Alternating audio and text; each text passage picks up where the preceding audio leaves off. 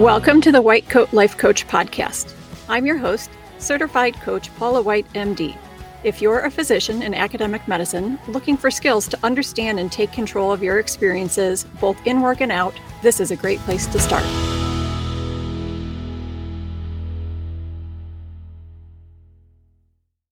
Hello, everyone. Welcome back to episode number 46 uh, Parenting and Managing. Um, I want to start with a couple of introductory comments. First of all, if you're looking at the title and thinking that this episode is not going to apply to you, I'm going to encourage you to look at this from a different lens. Um, first of all, if you're in academic medicine, managing absolutely applies to you even if you're not someone's direct superior, if you are in academic medicine, there are people that you supervise in some capacity or other.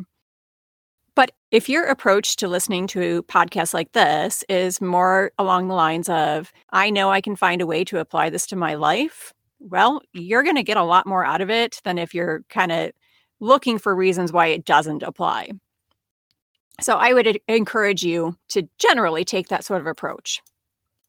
And my last sort of introductory comment is um, I am not a parenting expert. I am in no way qualified to give parenting advice. So when we're talking about parenting here, what we're talking about is your experience of it. And that's another reason why, even if you're not personally a parent, this episode definitely still applies to you because it's all about your experience of, of your interactions with other people. Okay, so what we're going to do today is practice putting a few different concepts and skills together and using them as a bundle. We'll start by doing a brief review of the three topics that we're going to be putting together. The first one is your imaginary rule book. We talked about this in episode 30. This is your internal set of rules that you think are completely obvious that other people should just know to follow without you having to tell them. To use some really obvious examples, a few imaginary rules that lots of people have are things like you should wash your hands when you're preparing food, and you shouldn't crash your car into someone else's on purpose, and you should say thank you when someone does something nice for you. The problem with the imaginary rulebook is that our rules are not necessarily the same as other people's, and they don't automatically know to follow our rules. So I'm going to go on a small tangent for a moment, but we're going to come back to it later. One of my personal imaginary rules is that everyone should return their shopping cart to the cart corrals at the grocery store.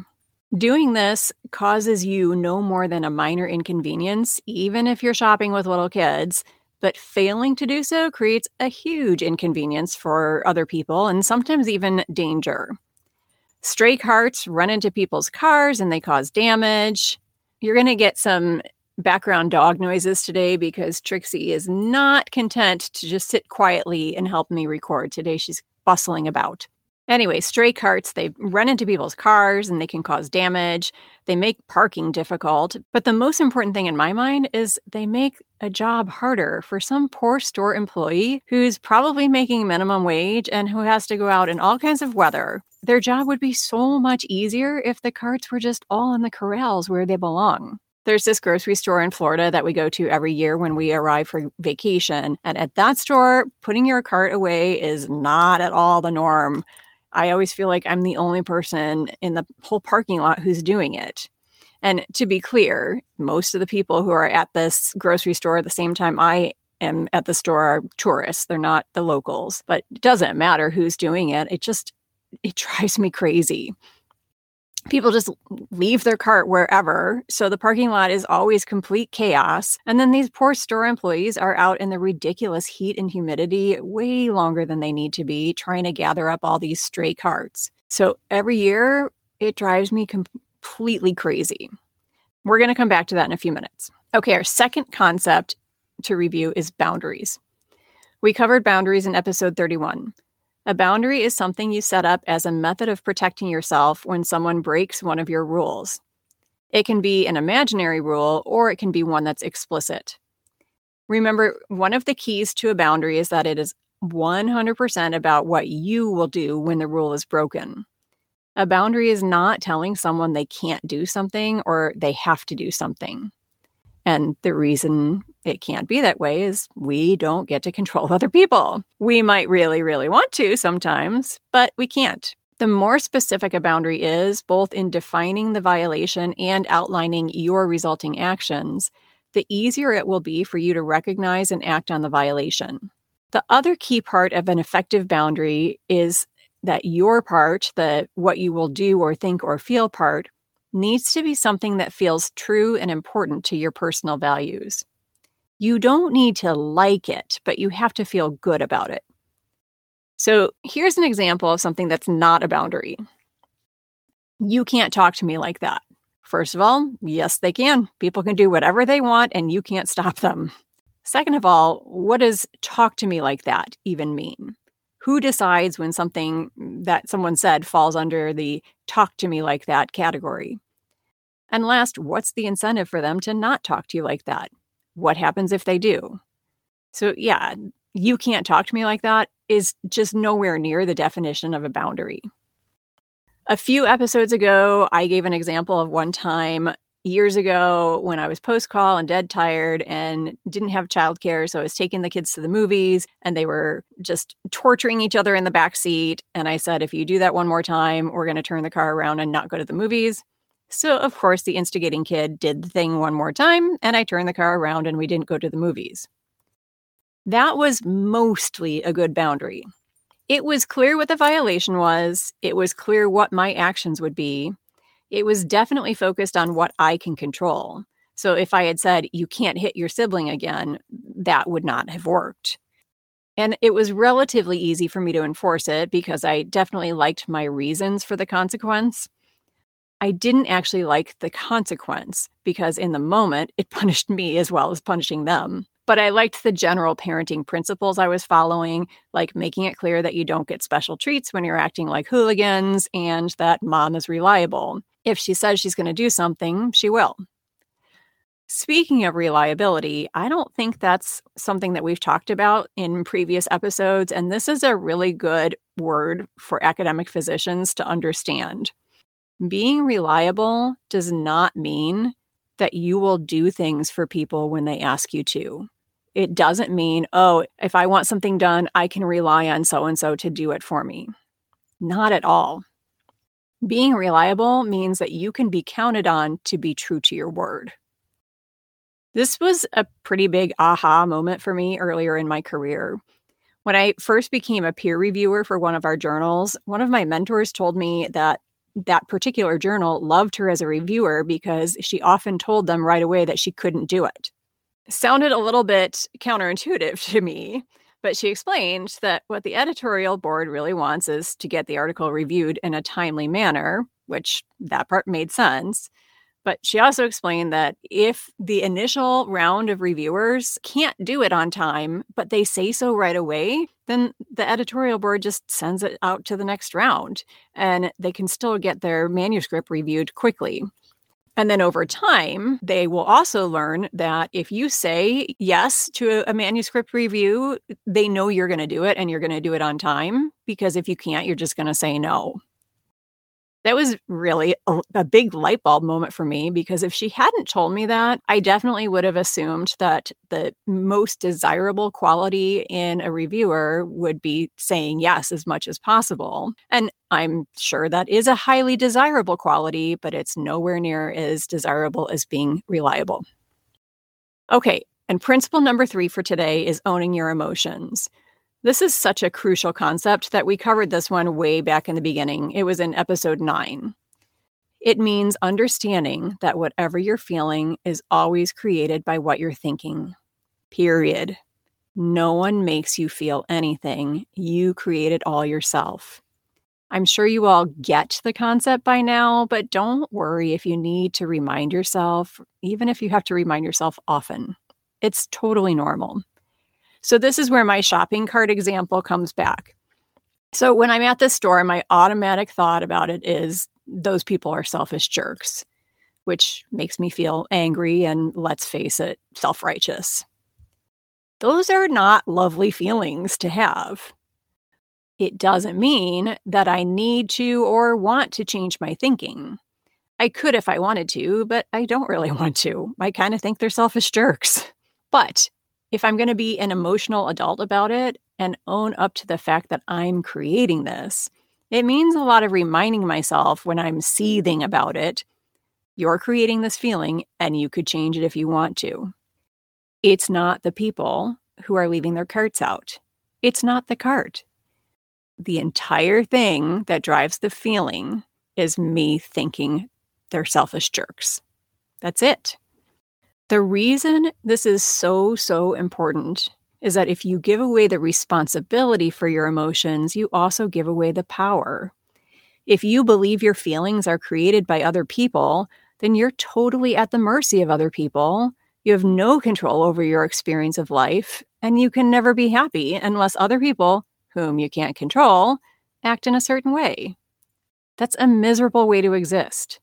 I would much rather accept the fact that I'm making myself feel angry and I'm choosing to do so rather than feel completely helpless about the situation. It's okay to be angry sometimes, it's part of life. It's not normal to be totally zen all the time. All right, so now's the part where we put them all together. So, if you're in any sort of managerial capacity, it's normal that in addition to the clearly written job descriptions of people who report to you, you also hold some imaginary rules in your mind for them. You'll know that it was an imaginary rule when it's broken and you're the only person who's surprised by it. When you come across that situation and you realize that it was one of your own imaginary rules and not actually part of the job description, you have the opportunity to assess whether it is A, all that important, and B, something within your authority to enforce. If it is both of those things, now it's time to take it out of the imaginary and put it into everyone's fund of knowledge. No more secret rule that someone's being held responsible for, and you didn't even give them the opportunity to know it was important because you thought that they should just know. Clearly, they didn't. And if it isn't both all that important and within your authority to enforce, perhaps it's time to either let it go or shift it up a pay grade. Next comes the boundary, what you will do if the rule is violated, now that we know all of the rules of engagement are available to everyone participating. And last comes the emotional responsibility, the part where you acknowledge that however you feel about what happens it's because of how you're thinking about it. Here's a workplace example of mine. As division director, I make the call schedule, which is actually four call schedules that are all contingent on each other, and it's quite a complicated bit of origami making it all work. That being said, I've created an algorithm for doing this that I'm pretty sure rivals any scheduling software. I have a very love hate relationship with call schedule time. On the one hand, it's a pain in the butt and it's a lot of time. But on the other hand, it's a complicated puzzle, and I really do like puzzles. I definitely get some satisfaction every time it's done. I know it can't be perfect, but I also know that I'm going to make it as good as I possibly can. I do this three months at a time, so this comes up four times a year. There's a very solid system of reminders in place, so everyone's really clear on the deadline for turning in call requests. Most quarters, there are at least a couple people who miss the deadline. When that happens, I could go ahead and make the schedule without those people's requests, but I don't. It used to make me frustrated, but it doesn't anymore. So when I looked at this, my first step the rule, that part's good. Everyone knows the rule. The second step, the boundary, eh, pretty murky. So they knew on paper I could make the schedule without their requests, and they also knew I was probably never going to do that. Not a lot of reliability there. Which brings us to the third step taking responsibility for my emotions. Once I realized that my frustration was actually related to my own unwillingness to enforce the boundary, I realized it was because it was a bad boundary. It's clear, it's in my control, but it's not something I feel good about.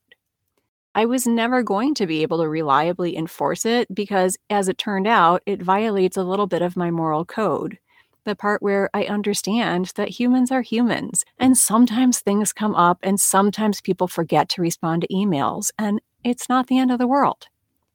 And my God, life is hard enough everywhere else. This one tiny thing does not need to be hard too. So I decided to drop the boundary. It's not that important.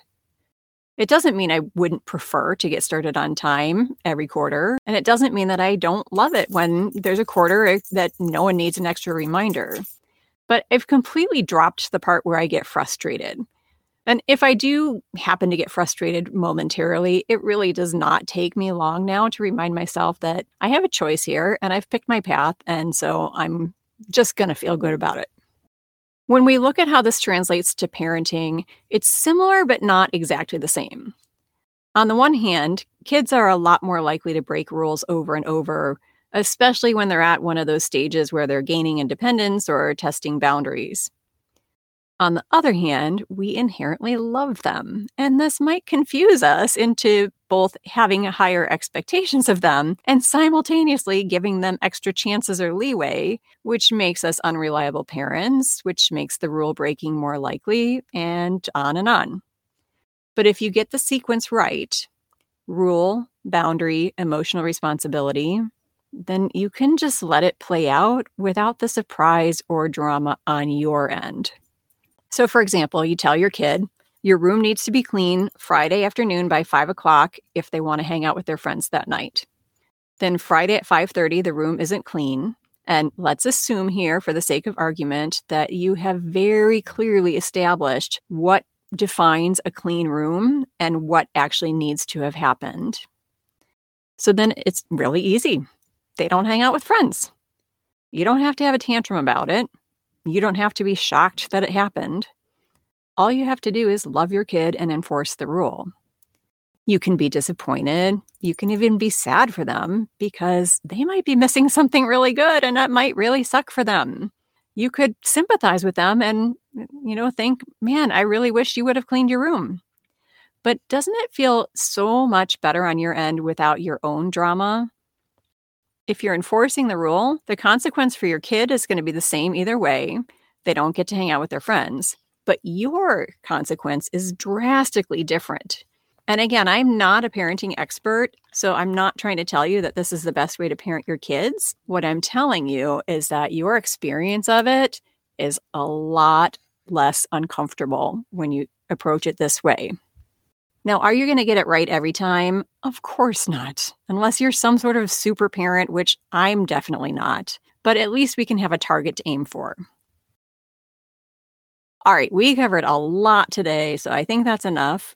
Thanks, as always, for joining me, and I will see you back next time.